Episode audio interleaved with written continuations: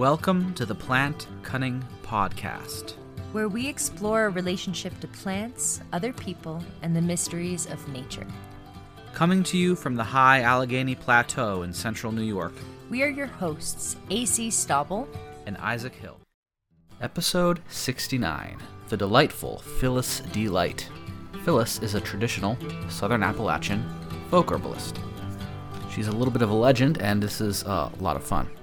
We talk about Southern folk medicine, about growing up in Alabama, and in a family of herbalists and midwives that goes back to at least the Civil War, about her amazingly diverse bioregion, about the amazing versatility of decoctions, about how traditional healers would be able to make many different remedies from one plant based on how long you boil it down, and how you can boil down stuff like mullein and Queen Anne's lace and stuff that you wouldn't think that you should decoct, and about wild yam, which really should be dried and decocted according to Southern folk medicine. Phyllis also shares stories about some of the legendary herbalists that she studied with, like Tommy Bass. And she gives us some good tips on books, like Dr. Christopher's Herbal. We had a very delightful conversation with Phyllis. We went about two hours, so I took the second half and put that up for the patrons. Uh, and in part two, we talk about daughter, about some other crucial medicines, about energetics, or as she likes to say, the qualities of plants, and vitalism, and a lot of other really excellent stuff. So uh, I hope you enjoy this episode, and if you'd like to hear part two, go on over to patreon.com slash plantcunning. Okay, so today on the Plant Cunning Podcast, we have we have Phyllis D. Light. Uh, how are you today, Phyllis? I'm doing good. How are y'all? Very good. Yeah, it's kind of a warm day for Central New York in uh, February. It's like almost 40, so that's that's that's nice. and it's 60 in Alabama. yeah, that's, that's even nicer. Mm. That's probably a really good time of the year uh, for Alabama. I guess it, does it get really hot in the summer? Um, typically it does get really hot in the summer, but the last couple of summers it's been really weird. Like last summer, I didn't have to turn my air conditioning on uh, except for a couple of days, which is a, a, real first. But I know friends up in Minnesota and New York and up in the Northeast, they were like, it's like a heat wave up here and it just felt like everything reversed last last couple of years wow. so we only got like 92 or 93, which is normally we're like 100, 101, 102. Mm. Um, so it was a big difference last year. It was like we had a really extended late spring, uh, a really early fall, lots and lots of plants. Oh my God, plants were. I'm in a semi tropical area. I'm in mm. North Alabama, the end of the Appalachians, um, but it's classified semi tropical. Hmm. So if you don't mow your yard, weed your garden within two or three days, the plants are literally taking over. Mm. And it's not just kudzu that grows a foot a day. It's everything that grows a foot a day. The gardening is more about just maintaining in the last. Oh yeah, huh. mm-hmm. yeah. It's you know you go. I just weeded this two days ago, and these things, you know, grass is already coming up. Mm-hmm. Um, so everything grows here really quick, and it's um, we have lots of rain. Typically, we usually get about anywhere from 60 to 80 inches a year. Nice. Yeah. Um, you know, excluding those special El Nino drought years. Right. Um, right. Um, so, you know, it really is a plant paradise. And as a matter of fact, Alabama, I think, is listed as number four, maybe number five in the nation for biodiversity. Yeah. Right. So cool. I, I'm really fortunate where I live. It's the foothills of the Appalachians. So it's elevation and slightly mountainous and a lot of the plants that grow, you know, from Pennsylvania on down um, that don't require super cold, um, I they grow here. But I'm also about um, four and a half hours away from the Gulf Coast. So in between me and the Gulf Coast is the the um, prairie, um, which we call the Black Belt because it's prairie with this really rich, deep black dirt. And um, it's where echinacea grows wild and the buffaloes roamed back in the day.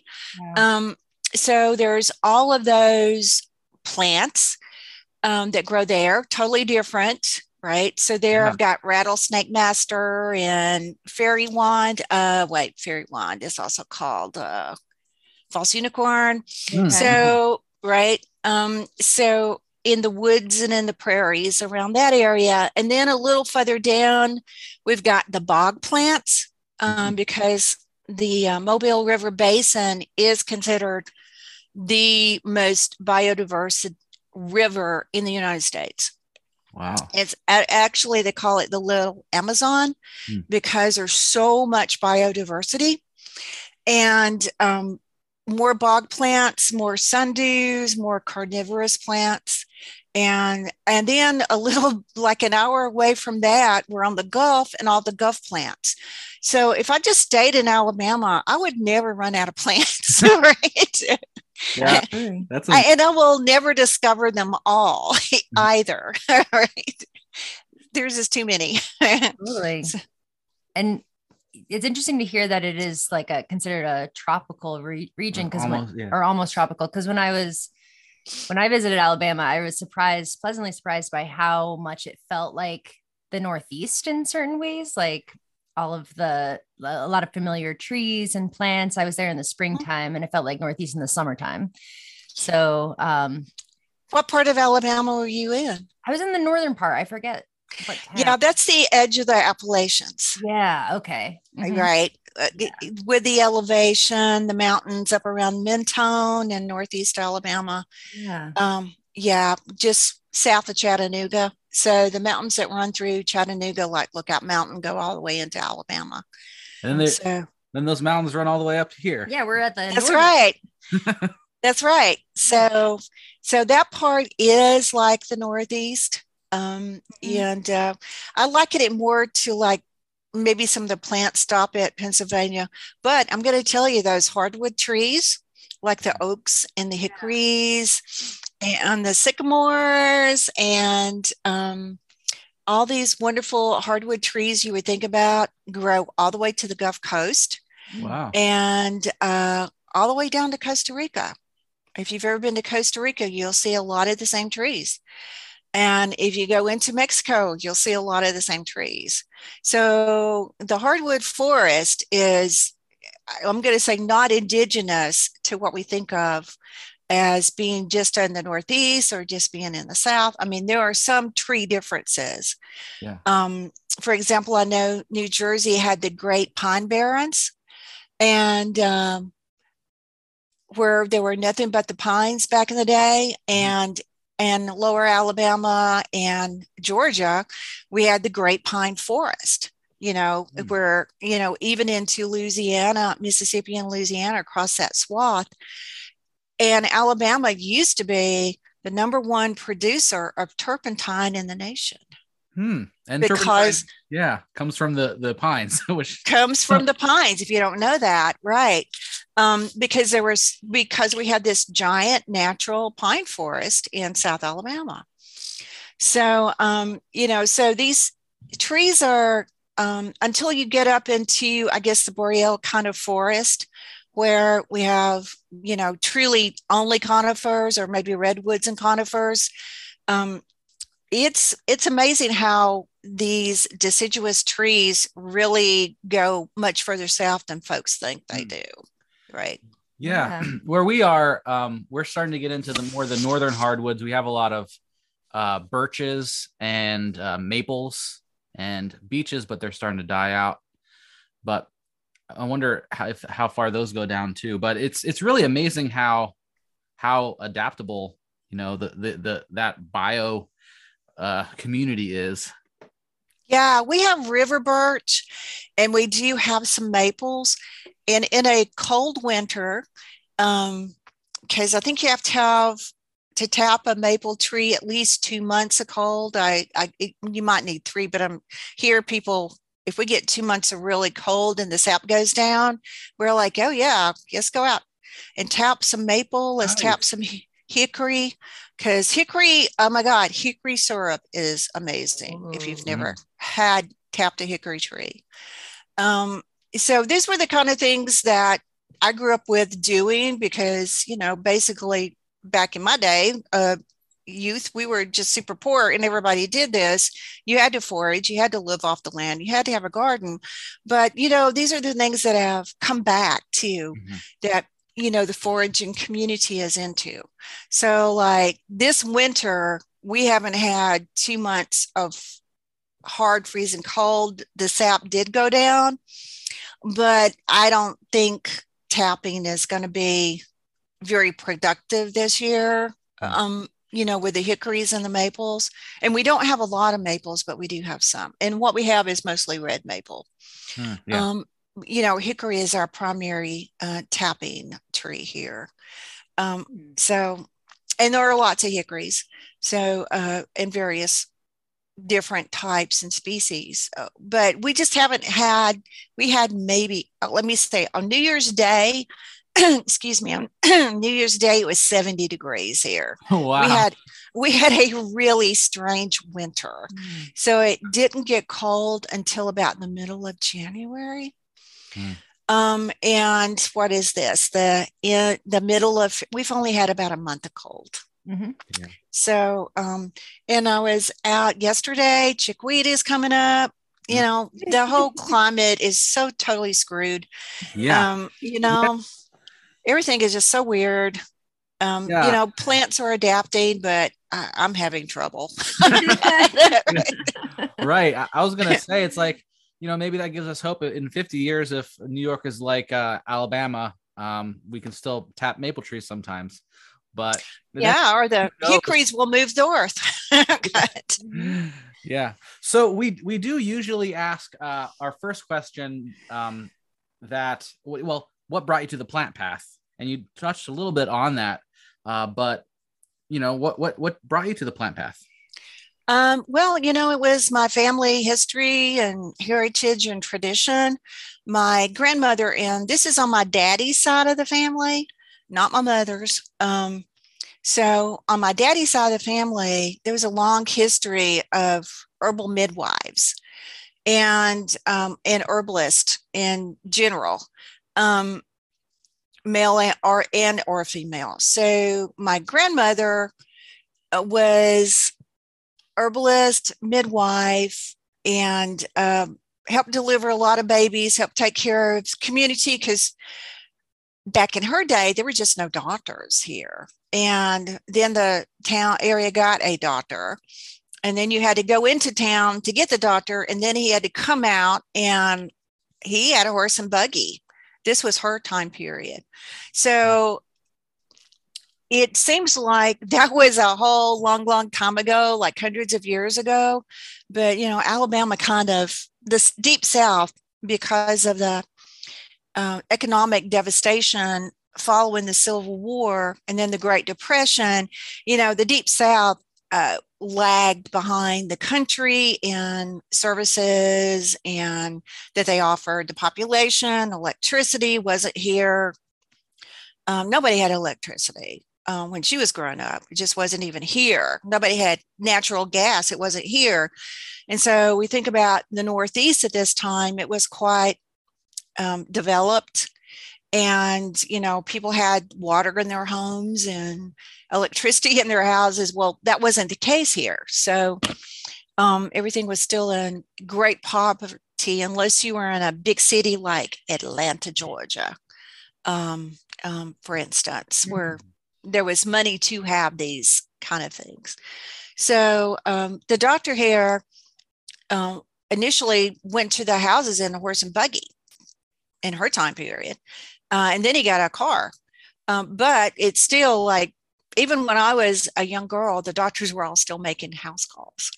Um, there was just that time frame. So my family also for pocket money for for winter hard cash were wildcrafters. Mm. So I grew up wildcrafting. Um, started when I was about 10 in the woods, going with my family to wildcraft. Um, mostly ginseng, uh, pink root was another big one, stillingia. Um, we basically gathered whatever the market might be at that time, mm-hmm. um, whatever was going to sell. And um, then my grandmother, there was always a few herbs that she kept around.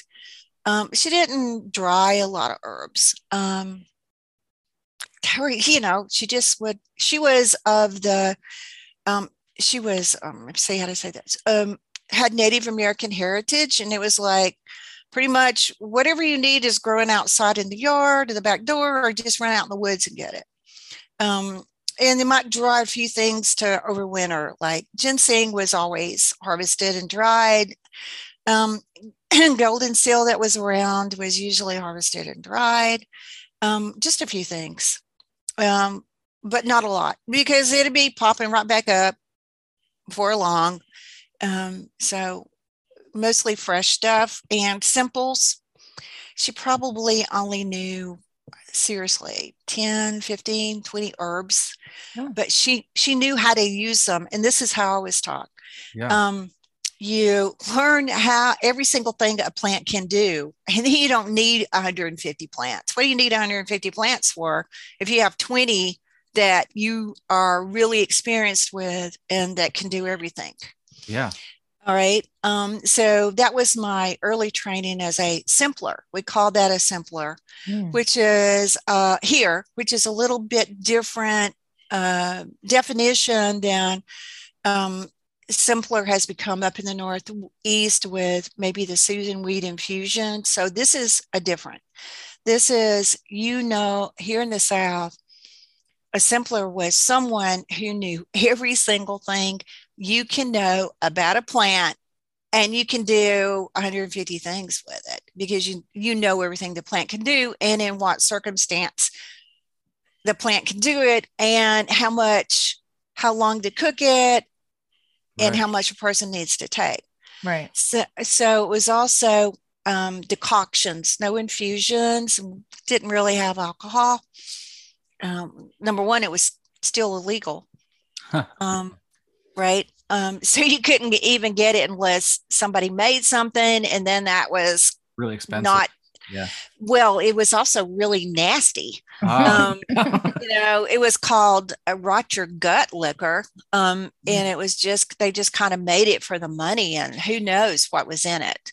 Yeah. Um, and they they weren't savvy. You know, they used the wrong a lot of times tubing. You can't use copper. I mean, there's certain lead, you can't use lead. So, you know, so there was this whole thing about old fashioned steels. On my mom's side of the family, they were all bootleggers. So I know this crap. um, um, you know, and they all ended up in the pen and going to jail too. I mean, all my great uncles, they were in and out of the penitentiary all the time because they were bootlegging. Um, so um, we just didn't have alcohol. Everything was cooked and kind of like a more uh, traditional, uh, I would say, native approach. Um, but also, that was that kind of decoction is also traditional to all folk medicines, to Scots Irish folk medicine. You cooked it, right? You didn't infuse it. You don't. So, infusions here were considered beverages and medicine you cook the plant to get, get the deep medicine out because it's in there deep. And just infusing it for 10 or 15 minutes was not going to do that. Mm. um, unless it was a really strong plant and you were beveraging it um, and, and it was like sassafras tea. Oh let's have a cooling beverage. Let's infuse it our sumac berries. Oh, yeah. uh, a cooling tea. Let's infuse it. Um, they were considered beverages that kind of help relax you or cool you off, but not medicine at that point.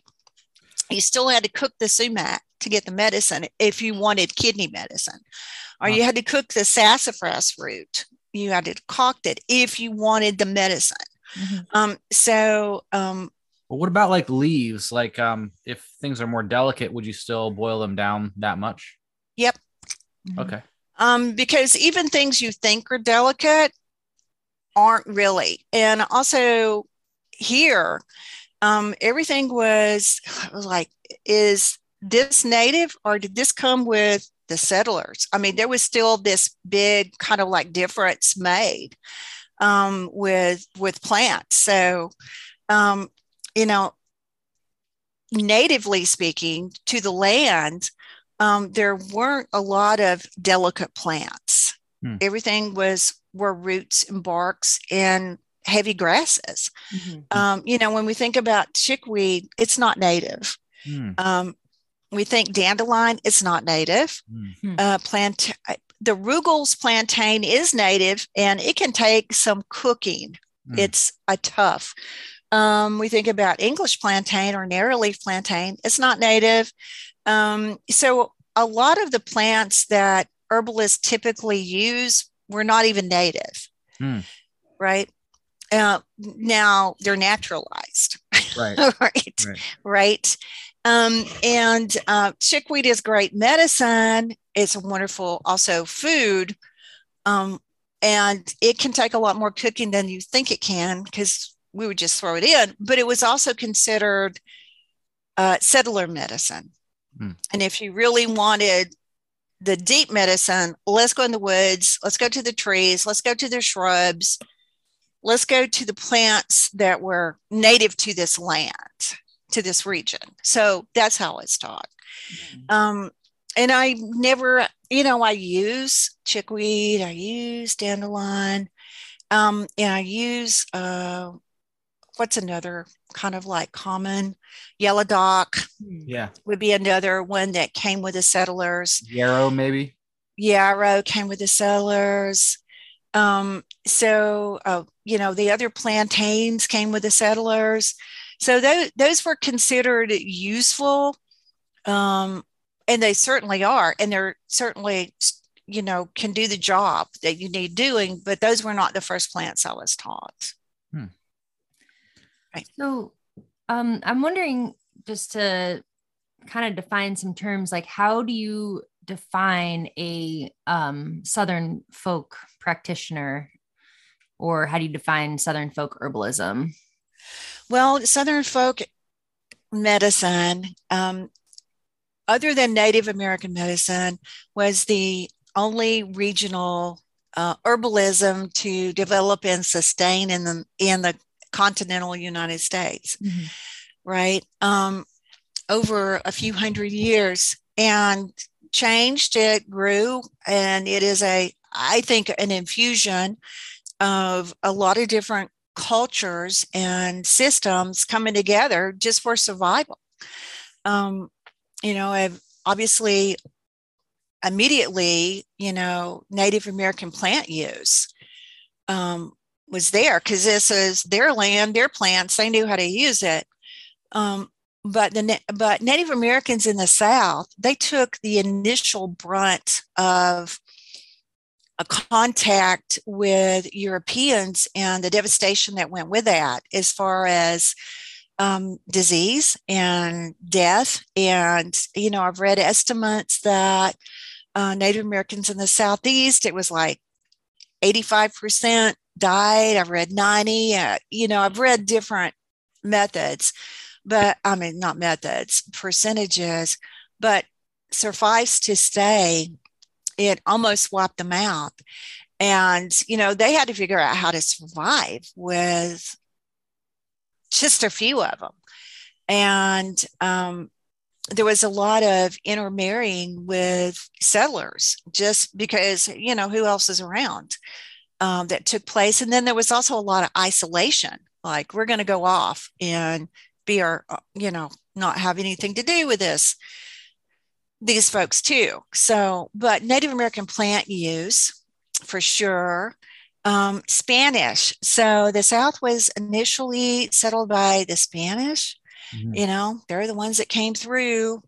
Um, and so, you know, like a hundred years before the Plymouth Pilgrims landed at Plymouth Rock, the Spanish are bringing in people, bringing in horses, bringing in pigs, um, bringing in people um, to, you know, go across the southeast. So they brought their medicine with them, which was the humoral system. Mm-hmm. Um, so the hum and the humoral system are it's also called Greek medicine. Or the medicine of Galen was the number one uh, kind of mainstream medicine in Europe at this time period was the, right. the humoral system, right? Um, and so they brought that with them, and this began to kind of infuse with uh, Native American practices and plant use. Hmm. Um, because pretty soon they're running out of whatever plants they brought with them, but immediately they start sending plants back to Spain. Um, and some of my best references for that early plant exchange are in Spanish documents because they were really good document keepers.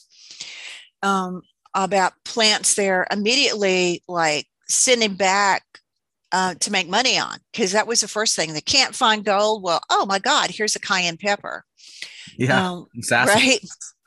And sassafras. Um, I, yes, um, and and all these plants they began became plants of commerce mm. before the pilgrims even came to the northeast. This is before. Yeah, yeah. Right. Um, so we have this Spanish influence, and then of course we have um, African influence, um, and not so much on plants because they did were not a you know they didn't bring a lot of plants with them. How could how could they? You right? Um, you know, there's some rep- written reports of them putting seeds in their hair to bring.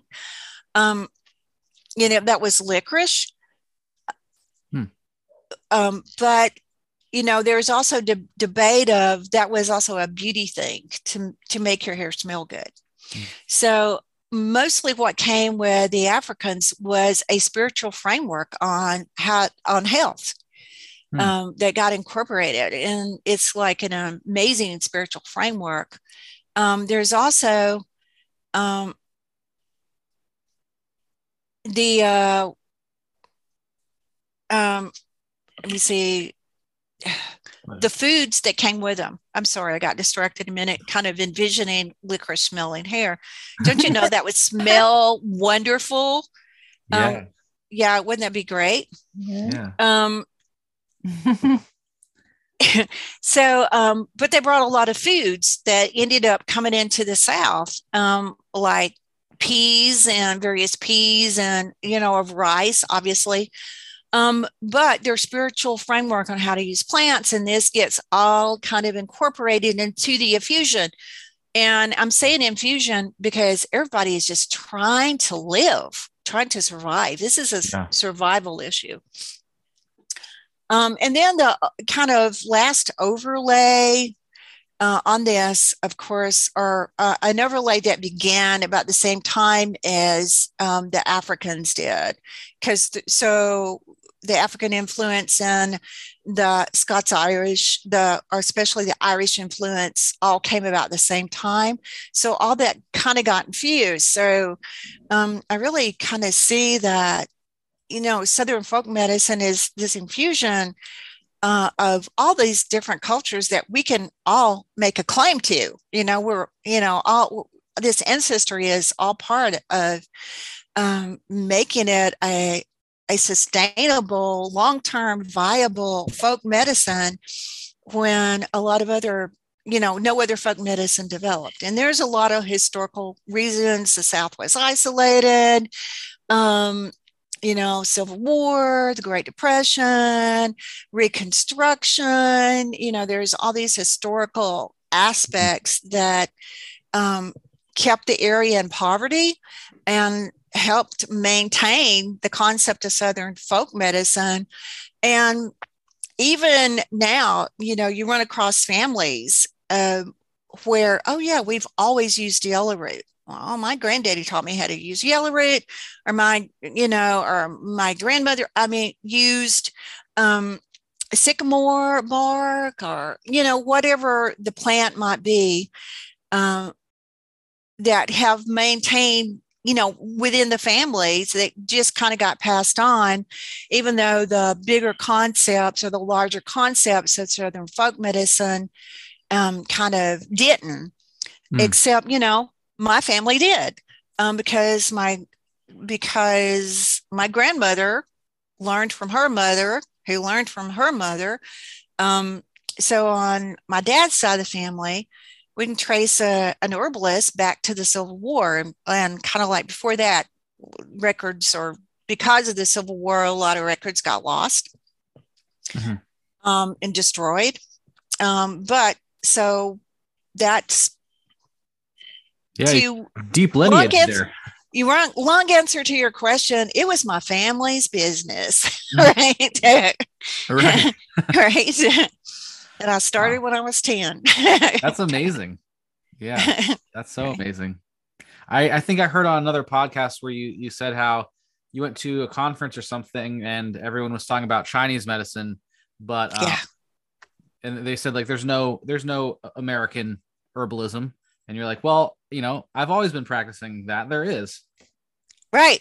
There is like who who have you forgot this whole part of the country um, where the southern folk medicine maintained and then about an hour from me um, up in the north um, mountains at the end of the appalachians lived tommy bass mm. and cool right? i to ask you about him yeah so um, tommy bass was also somebody I studied with and worked with for quite a number of years.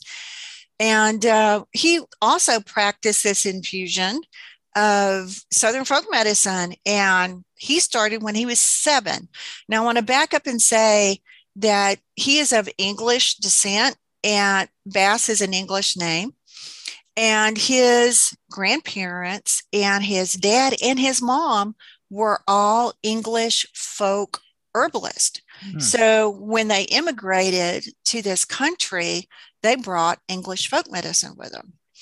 Um, and Bass's salve became really famous in our area because it was this kind of combination of only native plants, um, but based on English folk medicine concepts.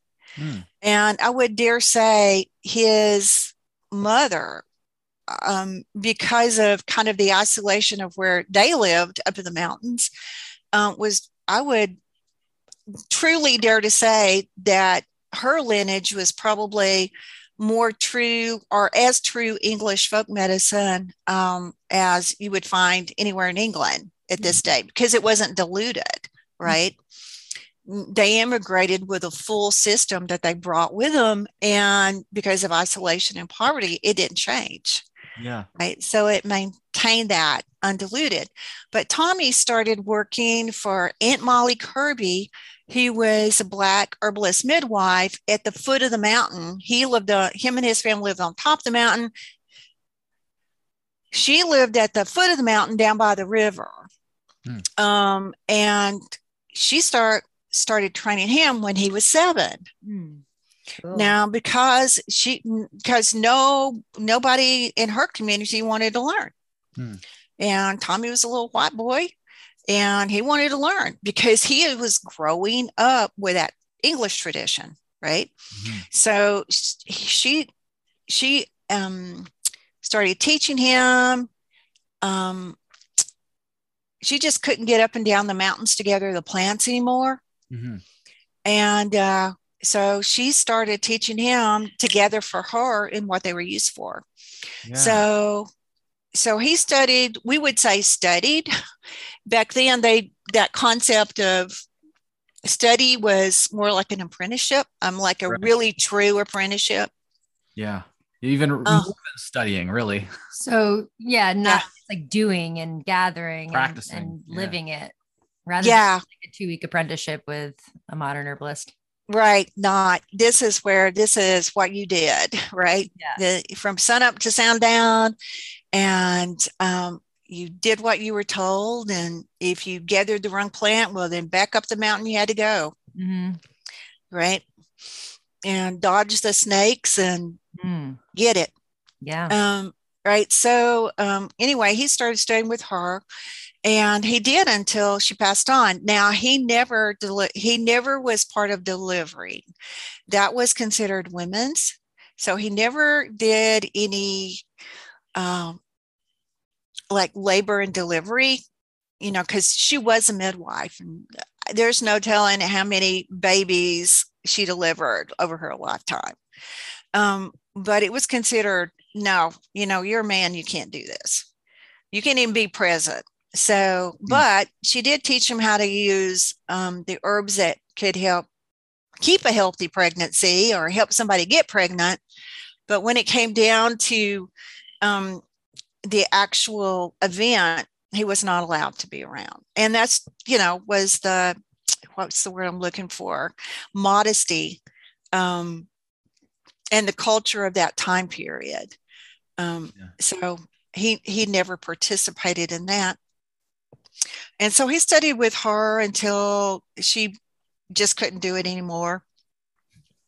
And then by that, and then by that time, he was quite knowledgeable and was beginning to practice on his own. You know, he was like a teenager.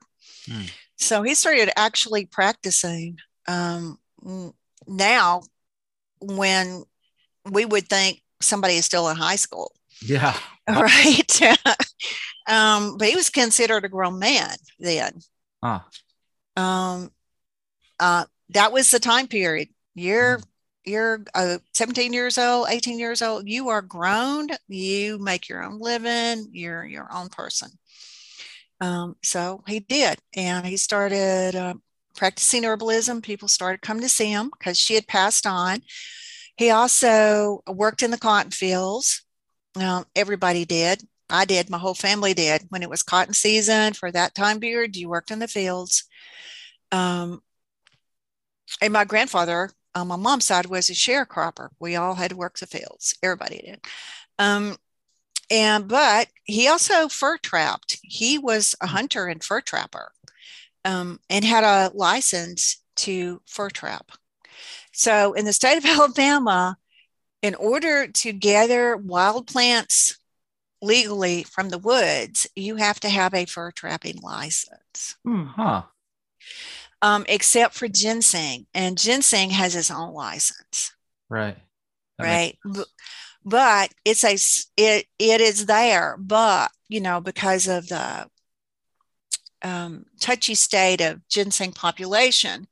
But um, you have to have a fur trapping license. And even the ginseng license is part of the fur trapping community and license licensing.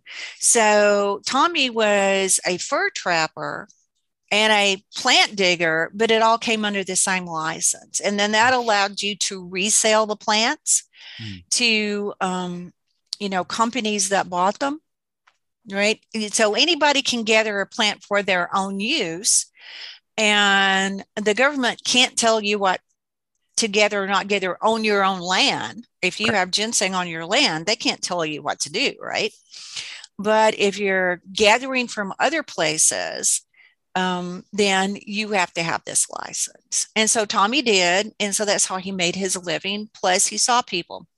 Hmm. So, um, so that was Tommy. And so I was privileged to get to study with him too. Wow. That's so cool. Yeah, amazing. that's really cool. So, who uh, who were some of your other teachers and mentors?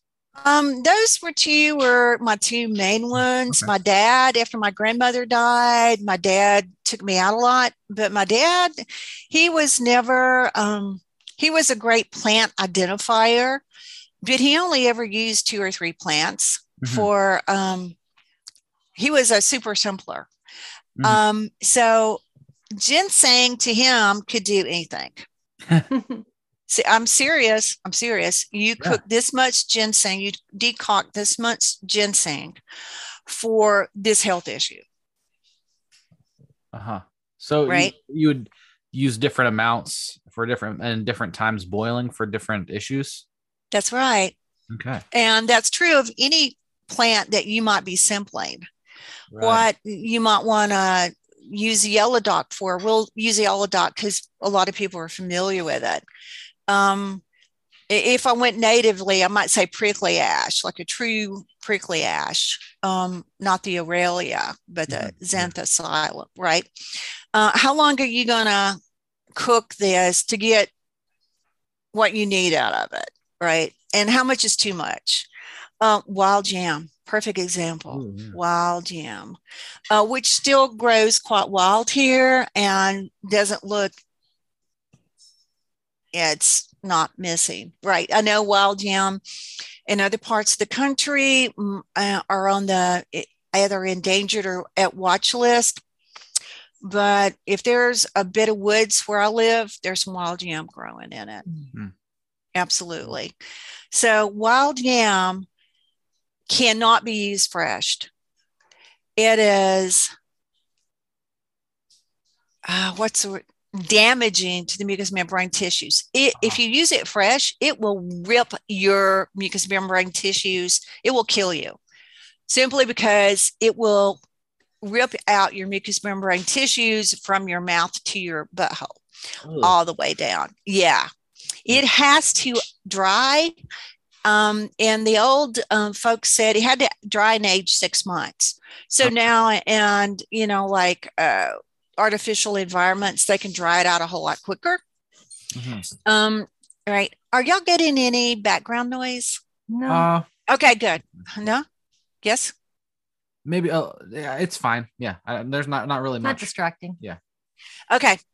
Um, so it um it will rip that out like really bad. So it has to dry and age at least six months. So then after it's really dry, um, you go to cook it up. And when you first bring the water to the boil and the wild yam starts releasing, it is this beautiful bright red color.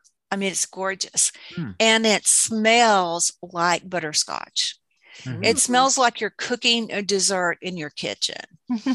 so, seriously, it is wonderful. So, you turn, if you turn the water off then and have a sip, when it's like this pink red and smells like butterscotch, it absolutely is the most bitter thing you've ever put in your mouth. the smell, like scotch, but actually, yeah, it, it's more bitter than gentian. Wow. It's oh yeah, it's more bitter than ginseng. It's more bitter. I've never had anything more bitter. Wormwood more bitter. It's wow. a different kind. It's a different kind of bitter than what wormwood because wormwood has this oily bitterness to it uh-huh. that kind of clings to the back of your tongue. Yeah. right. Um, but um, wild yam, it doesn't have that oiliness. It doesn't cling. It immediately goes down. It immediately hits your bitter taste buds, and you have swallowed it before you know it. Mm and then it just feels like it's bitter all the way down into your gut. It feels like everything in your everything in your digestive tract is getting bittered in that moment and you can really feel it. Um, the most bitter thing. Now if you keep cooking it a little bit longer as the longer you cook it the more burgundy it gets. Mm-hmm and the more bitter it gets. You thought it was bitter before? Not. And from wild yam, the birth first birth control pills were made. Oh. It was yeah. From wild yam, the first uh, cortisone was made. It is the most hormonally active plant in the forest the most hormonally active. Traditionally, back when, if you cooked it long enough, you had birth control. Uh-huh. But you have to cook it a certain way, which I am not going to share because right. I don't want somebody trying it and not doing it right and going, yeah. "Oh my God, I'm pregnant." Yeah. Um, right. but but it is super phytoestrogenic um, from that point of view. But studies have shown that it also affects progesterone receptors. So, mm-hmm. and it's a natural steroid. So here we have a plant, the most hormonally active plant in the forest, um, that the and one of the most researched plants in the forest. Uh, especially back in the early uh, 1950s, 60s, 70s, because pharmaceutically they were making things out of it and people kind of have forgotten how to use it. Yeah. In the herbal community, how do you use it in the herbal community? Who uses it in the herbal community? Well, they probably just right? make a tincture anyway. They probably make a tincture.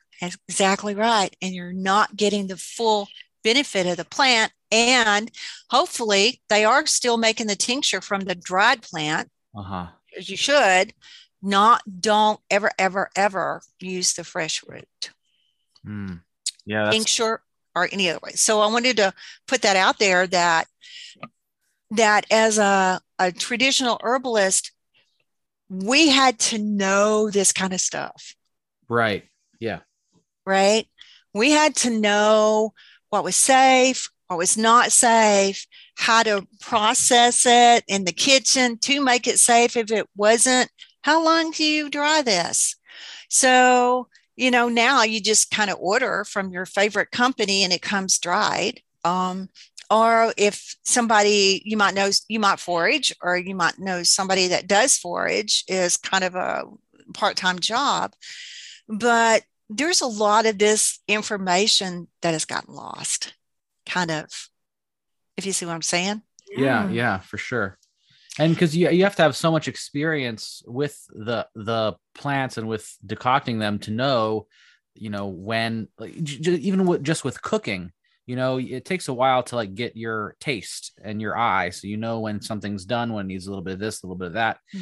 but right. you have to have that like physical experience like from having done it and tasted it and, and looked at it and seen how it is at each different stage uh yeah. to do it. And nobody i mean that was the tradition here.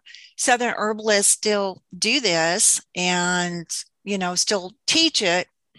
Um, but it's it's not taught or utilized in the same way in the broader herbal community. And i'm not saying people don't make infusions or decoctions because obviously they do but i feel like there's this gap of information that has been left out simply because I don't think most people know it. Yeah. And all the right? nuances. Too. Yeah, the nuances, uh, which these nuances can make a huge, huge difference hmm. in uh, helping the body heal. Right. Yeah. So when you cook wild yam like this, you only need one sip. Wow. seriously. Yeah. Seriously. It is it is medicine on your tongue and your body knows it. Mm-hmm. um, if you cook it up in this certain way now now you can preserve it in alcohol if you want. So the tradition here uh, was as i said earlier decoctions um, because that was the native that was the folk medicine that was european folk medicine that was to some extent your um, European humoral system, although they already had alcohol tinctures coming in, but it was preserving it in alcohol after it was cooked was this whole other thing, right? This is how you could make it last if you needed to, but first you had to get the medicine out. Right. And for a lot of plants, that was a decoction of some sort. Now that's tradition. Now we know medicine makers, um, herbal manufacturers, they really investigated extraction methods in ways that my ancestors never could or my teachers never did you know because they were teaching what they had been taught and this was the way right it been done so um, um, I was having this conversation with David Winston not too long ago, and I was saying, you know, traditionally, American ginseng is a decoction. Uh, you cook it up. You don't take an alcohol extract. I mean, what's missing in the alcohol extract that you're not getting? So here we um, always decoct it. Now, if we want to save it, now we're going to do, we're going to add some alcohol to it or, or or even do a double extraction. So we're getting all the water soluble and then the alcohol soluble. Um, right. And and that was what David was saying. You know, you you still have to have enough water in your um, uh, alcohol extraction to pull out the water soluble bits that are so important. So truly a lot of native plants decocting is getting the medicine because there's all this water soluble stuff. Yeah. Phytochemicals, I'm saying stuff, folks, phytochemicals, um, right, that need the water, um, as opposed to some, um, especially fat based ones that need the alcohol. So it is kind of knowing this from a traditional point of view um, expands your medicine, the strength of your herbal medicine, and and then what you do with it, mm. right? So anytime you make a a tincture, might it be a good idea instead of if you're going to add water to your tincture, adding a decoction or infusion? It depends. Yeah, again, depends on the plant. Like lobelia, it needs a double extraction. Oh. Yeah, but with vinegar. Huh. Uh-huh. So if you want to get all the good stuff out of lobelia, which you know grows wild, it's one of the few kind of grassy plants that's native uh, here. Um, you know, it was the best is a vinegar. Ex- vinegar It's a double extraction, vinegar and then alcohol or alcohol. Yeah, right. Um, and vinegar extractions um, have their place. Um, but they don't really get everything. So you have to are all plants are not you can't extract the usefulness from every plant with vinegar right right right uh, but lobelia is one that you can mm. so it's like knowing and understanding the plants on all different levels. Um, and traditionally people figured most of this out hundreds of years ago. Yeah. Right? Right not longer yeah. If not longer. And i'm not and i'm not saying new information isn't useful. I i cruise scientific papers all the time because it is yeah. Um but let's not forget those hundreds and hundreds and hundreds of years of usefulness and honing based on this empirical information of practice practice practice that's out there.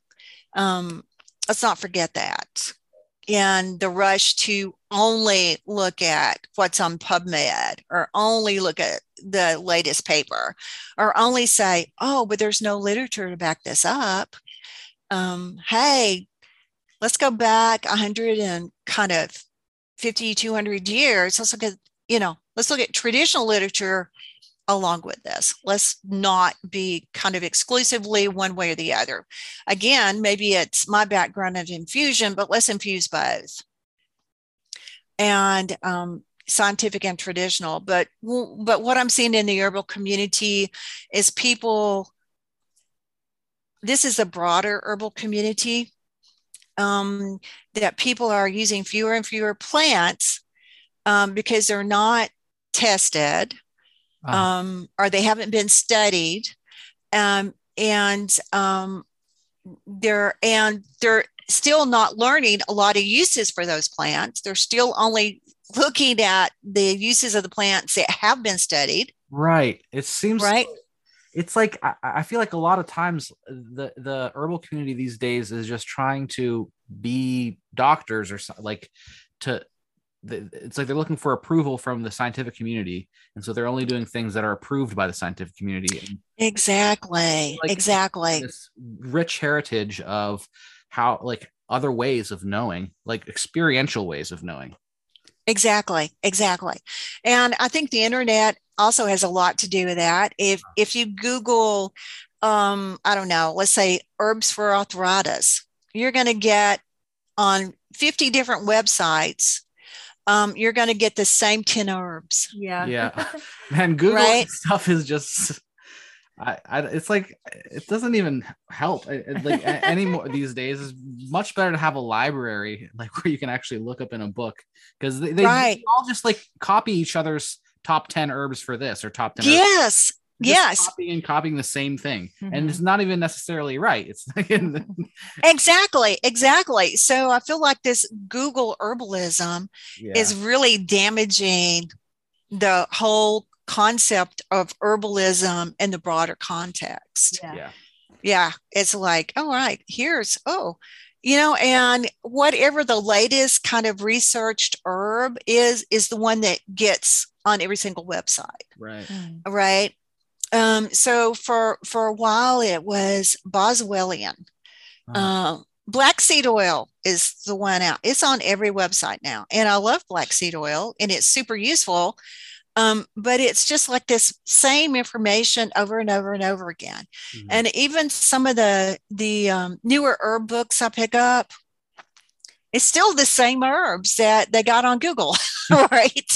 Uh, that somebody has made a book out of now hmm. um, for the beginning herbalist. Here's right. St. John's wort, chickweed, you know, uh, yeah. this ashwagandha, just the same herbs over and over and over. And they're, I'm not despairing the herbs. They're, they're wonderful herbs, but this information is a limited use of the plant because it's not given all the uses of the plant. Um, you know, really kowtowing to research, dismissing tradition. Um, and, I, and I just think it's damaging the whole concept and profession of herbalism um, across actually, you know, parts of Europe and the United States. So, Phyllis, do you have any favorite herb books? Uh, Yes. um, I uh, I well, like a, a, couple. I'm sorry. Well, you've written a couple too. I, have written some, um, but I'm going to exclude those. Okay. um, I uh, do. Uh, I like Dr. Christopher's herb book. Uh, anybody read that? Dr. Christopher. No, Dr. Christopher. No. Um, I have not. That's okay. On the list. Let me write that down. Dr. Christopher. Dr. Christopher's um, School of Natural Healing. Okay. Uh, and he was uh, a traditional naturopath. Uh, so he called himself doctor. Mm-hmm. He was one of the best herbalists. So, so here again, he was practicing during a time period um, using native, mostly all native plants um, huge, huge um, client client bases um, out in parts of the Southwest in, in that area, California, when the rest of the country was going, or when part of the herbal renaissance saying there were no um, nobody was practicing herbalism, practicing herbalism. Dr. Christopher taught, he was one of Rosemary's Gladstar's teachers, if I'm not oh. mistaken, but I know Michael Tierra studied with him. I know, you know, he was actually the teacher of the lot of people uh, who we think as herbal elders now. Like, mm-hmm. yeah. Uh, Michael Moore, did he? I don't know about Michael Moore. Um, I don't know but they were kind of out in the same area. Yeah. Yeah. So I, am not going to say no, but I'm not going to say yes because I don't know. but um, so just opening his book because I'm sitting right in front of part of my bookcase right now. You know, um, he he was uh, the infusion. So um, the alternative herbs, chapter two, he does plantain, red clover, poke root burdock, chaparral, Oregon grape, blue flag, sassafras, sarsaparilla, echinacea, purple loosestrife, yellow dock, and garlic. Mm. Now, he's doing all these from a clinical point of view from the from the I guess around 1930. I think he stopped practicing somewhere in 1970. Okay. Um, and how to use them in a practice with stories and in formulas. Um, what to use them with, where they grow. Yeah. All right. And this is a book that, um, you know, a lot of people don't even have on their library shelves. And he was such a teacher to all these people that started the herbal renaissance. Yeah. One of those, those links between, you know the old like eclectics and back in the day when you know a lot of doctors knew herbalism to right through that that period where people were put go, put in jail for practicing herbalism well and he was put in jail several times really wow um, uh, one of his stories was he would leave in the morning um, and so to gather his herbs a lot of the times he um, he functioned as a gardener and weeded people's yard gardens. I guess this so, is before glyphosates. Uh. Yeah, totally. Um, so they had to have you know gardeners to do the weeding. And one of the stories that is in his book is that he would leave in the morning and he would tell his wife, he said he he would say, you know, if I'm not in jail, I'll be home for supper. Oh. he was he was in jail that many times wow. um, where they would try to get him for practicing medicine without a license. Um, and he was that popular and that successful wow. with his clients. Yeah. Yeah. You know, he would he yes. Um, you know, so he goes through um he kind of mixes um what settler herbs, you know, the herbs that came from Europe with native herbs and native herbs from both the Appalachians and the Southwest. So he just mixed them kind of all together in his practice. Um, but he had a practice and he has amazing formulas. And these formulas that he used um, and came up with are formulas that a lot of uh, companies now have hijacked and are selling. Mm.